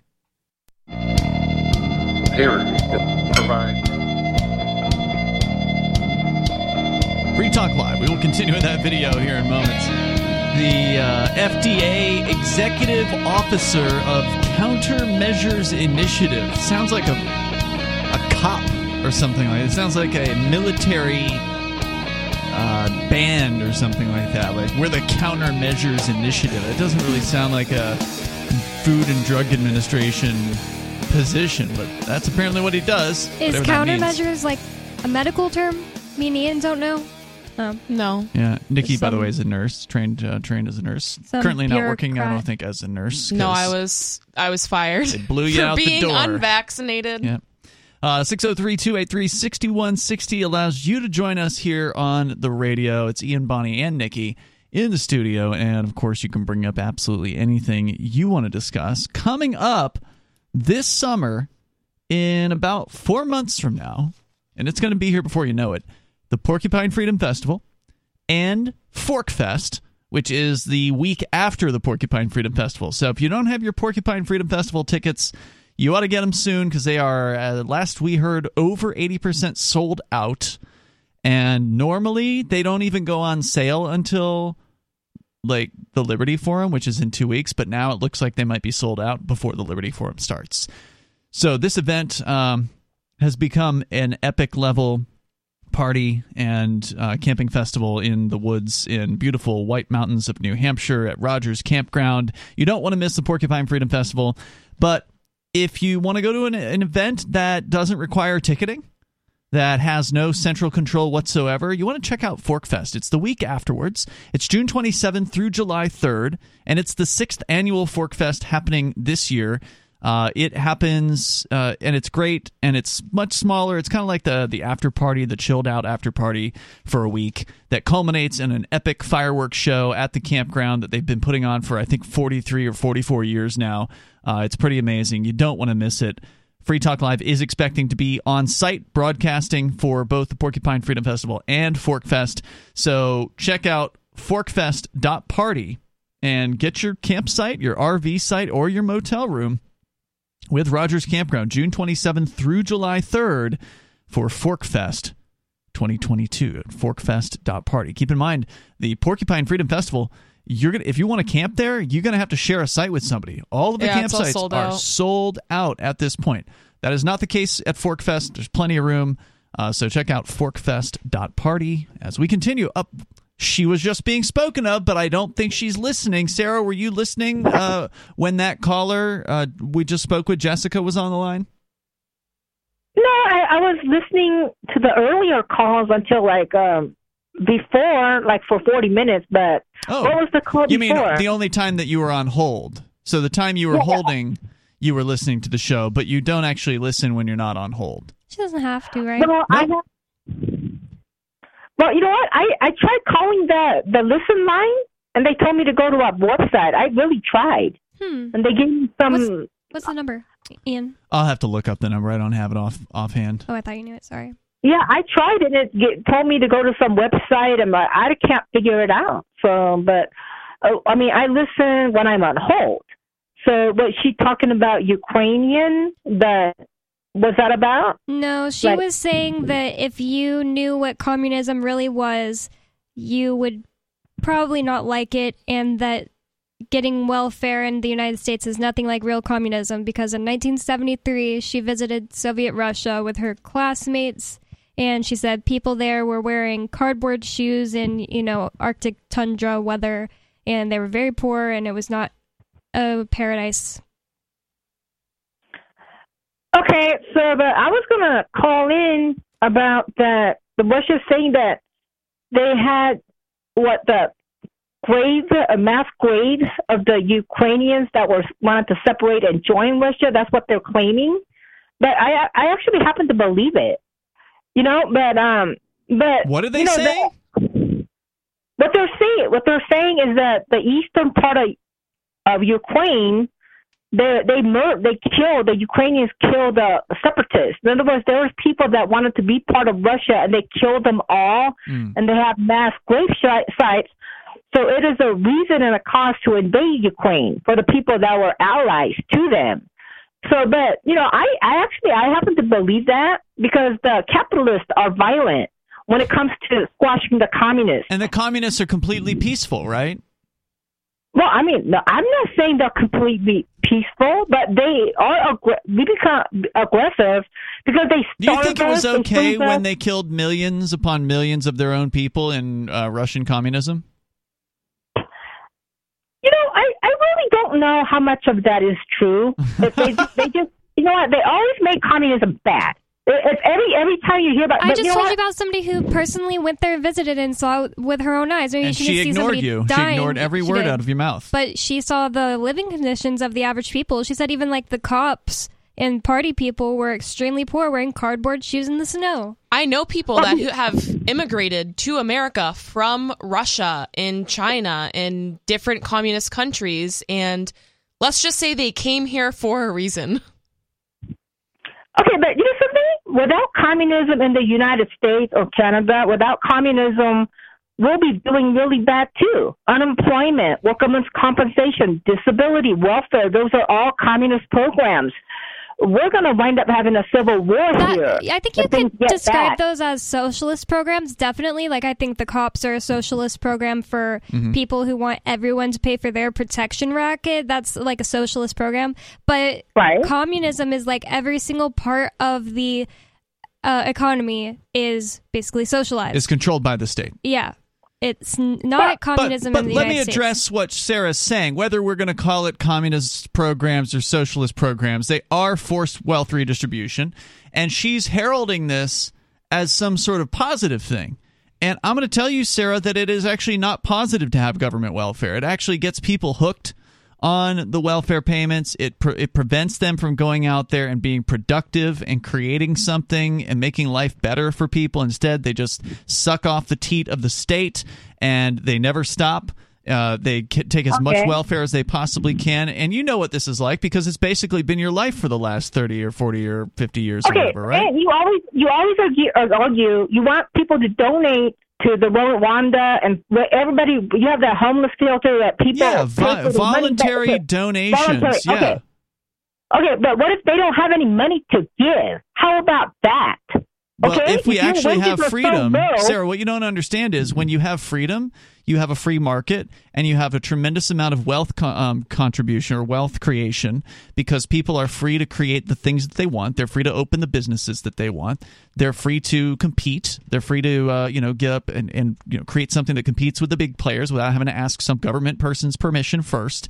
And the fact that freedom brings wealth and wealth means you've got plenty of money to to give. People have lots of money in, in the United States, even with all the, all the, the only reason that mandates. people think that um, wel- welfare is something that's very needed is because they are not allowed to see what the other possibilities would be. We're being forced to try one thing; it's clearly not working, ruins people's lives, um, and costs a lot of money. It is not, you know, effective or, you know, I can't remember the word, but It's not efficient. efficient. It's not efficient, but.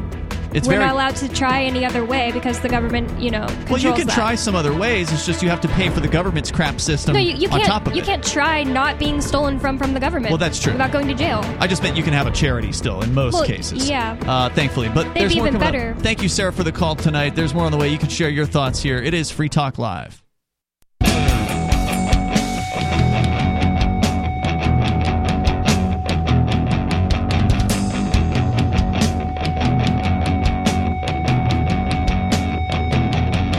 Free Talk Live, and you can join us here on the radio if you want to talk about whatever's on your mind. You can do that. The number is 603 283 6160. That's 603 283 6160. We got more from the Project Veritas undercover video of a FDA executive officer of the agency's countermeasures initiatives, which apparently plays a critical role, says Veritas, in ensuring that drugs, vaccines, and other measures to counter infectious diseases and viruses are safe, or at least so they claim. Now, you know, to get back into what Sarah had kind of touched on earlier, well, what if what if we didn't have all these government regulations? Wouldn't we be saddled with all these dangerous drugs that can hurt us? Don't we need the government to step in the way and make sure that drugs are safe? I know at least one person who um, died because they weren't. I mean, you know, died before they were allowed to try um, untested medication. Because the federal government prevented them from testing from trying untested medication. Is what you're saying. So, he was going to die anyway. yeah, Who wasn't allowed to try an untested medication because of bureaucracy. Yep. They just got in the way. And that there's a lot of people. You said you know someone like that? Well, it's one of our friends' ex-wives. because there's Her wife who died. thousands. There's thousands of people who, you know, maybe tens of thousands, hundreds of thousands who, you know, could have tried an experimental medication, would have been willing to try Yeah, an experimental. voluntarily. Right. It's their body. They're the ones who are sick. Yeah, but my no, body, my choice. Some bureaucrat said, "Nope. Oh no, no. You're uh, the pharmaceutical company hasn't paid us enough billions of dollars yet. They haven't jumped through all the arbitrary hoops we put up." And it's so ironic because there are so many pharmaceuticals that doctors are still prescribing that are not safe. Absolutely. And they're causing people to have a slew of side effects. I forget who was it. I think it was uh, Mary Ruwart, who's a great libertarian author, wrote "Healing Our World."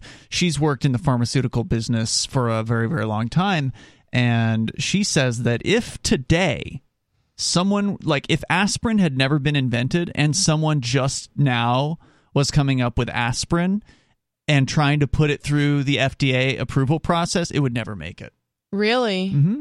And aspirin is used all the time Right. for so many different things. I mean, we give it to babies Yeah. and Mm-hmm. elderly people It and came out everybody before in between. the approval process, so it was grandfathered in.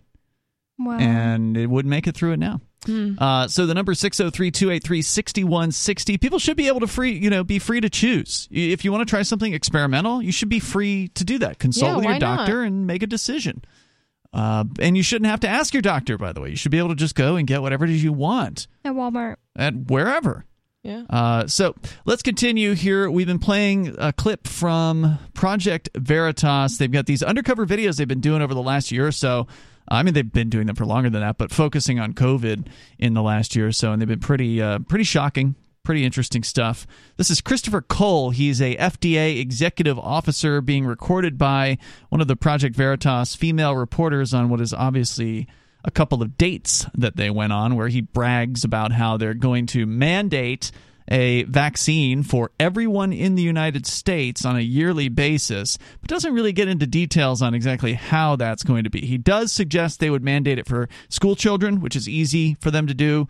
Um, but that would still mean that you could probably pull your kid out of the government school and avoid it. So there are usually there's going to be likely some it's, ways it's to hard get to around homeschool this. in some states like. California.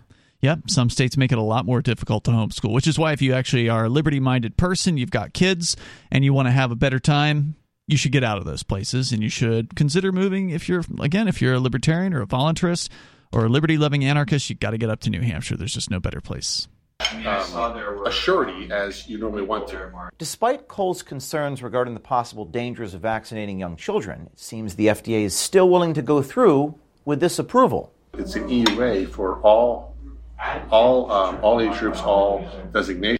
EUA stands for Emergency Use Authorizations when he's talking. And then you have to get approved by specific age groups based on the study. Do you think it's really an emergency? for the toddlers?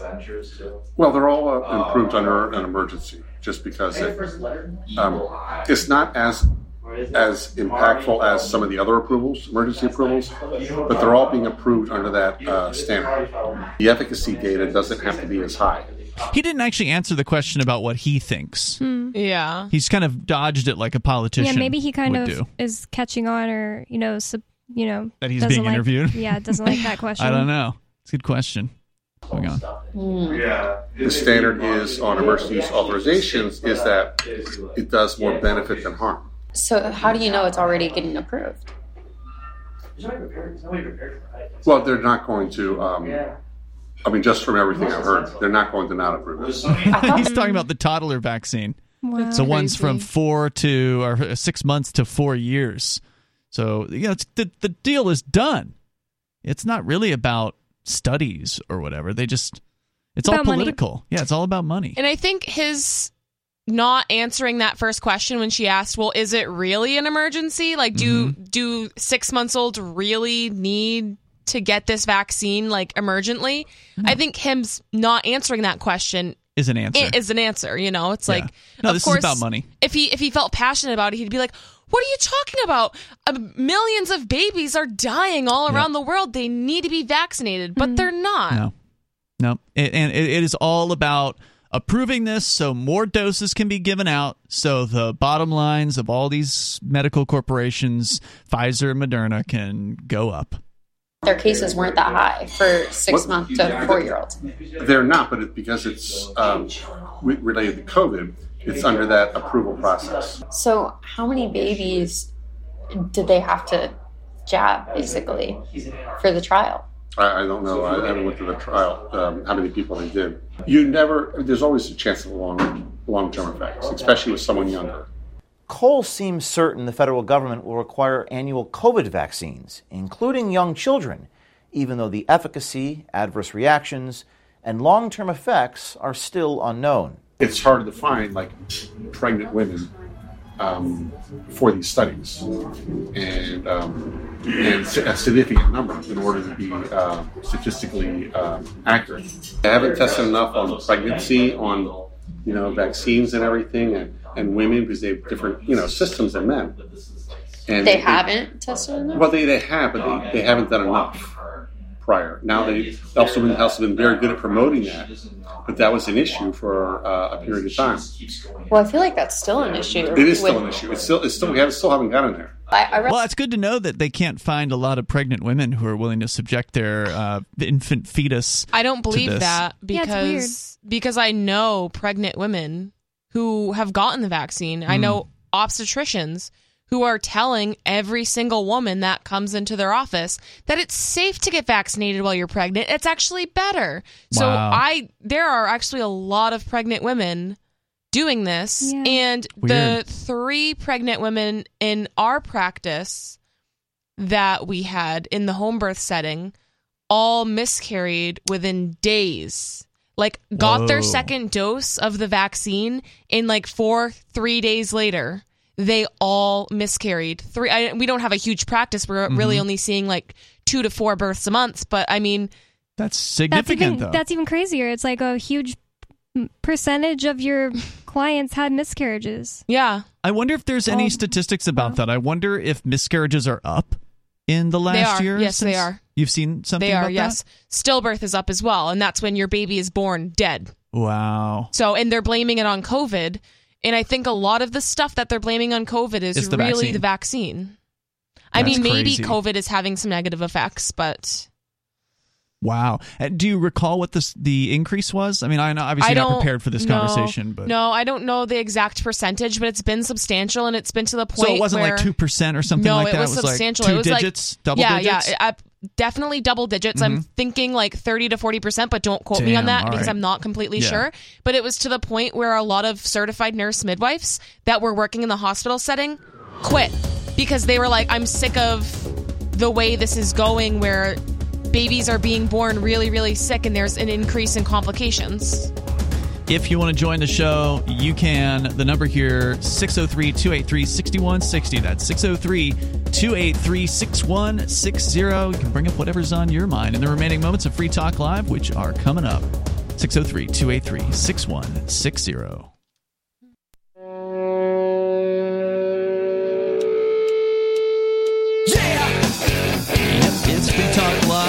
Live. The phones are open. You can join us here. Bring up whatever you want.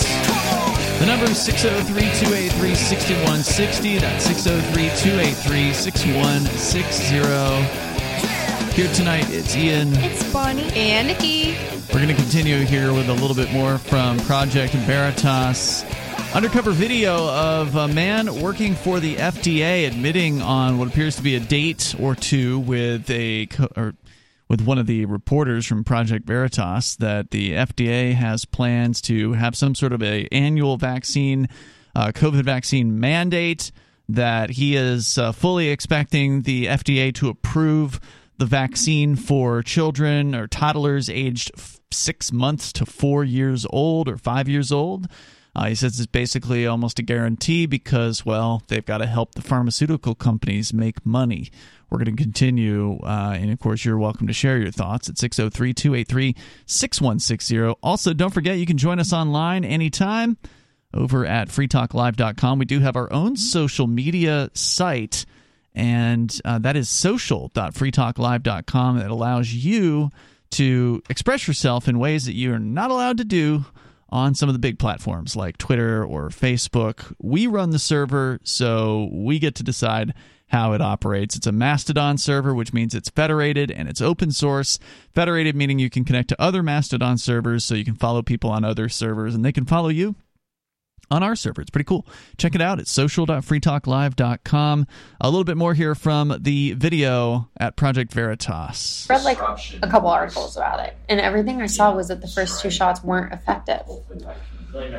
There, there has been, um, yes, it is has not been as effective as they're expecting. I agree. Remember back when they were saying it would be 100% effective? Yeah, the first one. if you get this shot, you won't die. That's what Joe Biden said. and and now people it's like you won't die as hard. Very great. All right. So, uh, quote Prior to publishing, FDA press officer Abby Capobianco provided a comment regarding their investigation. Quote The person purportedly in the video does not work on vaccine matters and does not represent the views of the FDA, she said. Here in a uh, an insert. And they if have. all that doesn't doesn't for raise the some FDA? eyebrows, No, no. She's saying he's not in the vaccine section.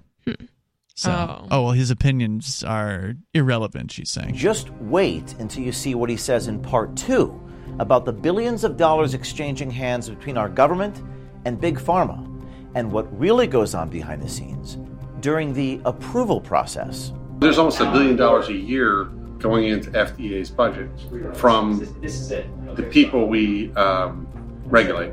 If they can get every person required at an annual vaccine, that is a recurring return of um, uh, money going into their, their company. We've been saying this for a long time that this is all about getting money and that's why they're coming out with boosters because it doesn't they don't want it to be a two shots and you're done thing then yeah, the money's that's only money's billions over. of dollars. right then tens of billions then the money's over they need to get to the hundreds of billions and that's how they do it you know just keep on mandating keep on pushing but the shots are free. Mm, no, they're didn't not. didn't you know that the shots are free? The tax ain't nothing, no such thing as a free lunch. Taxpayers are paying for those shots.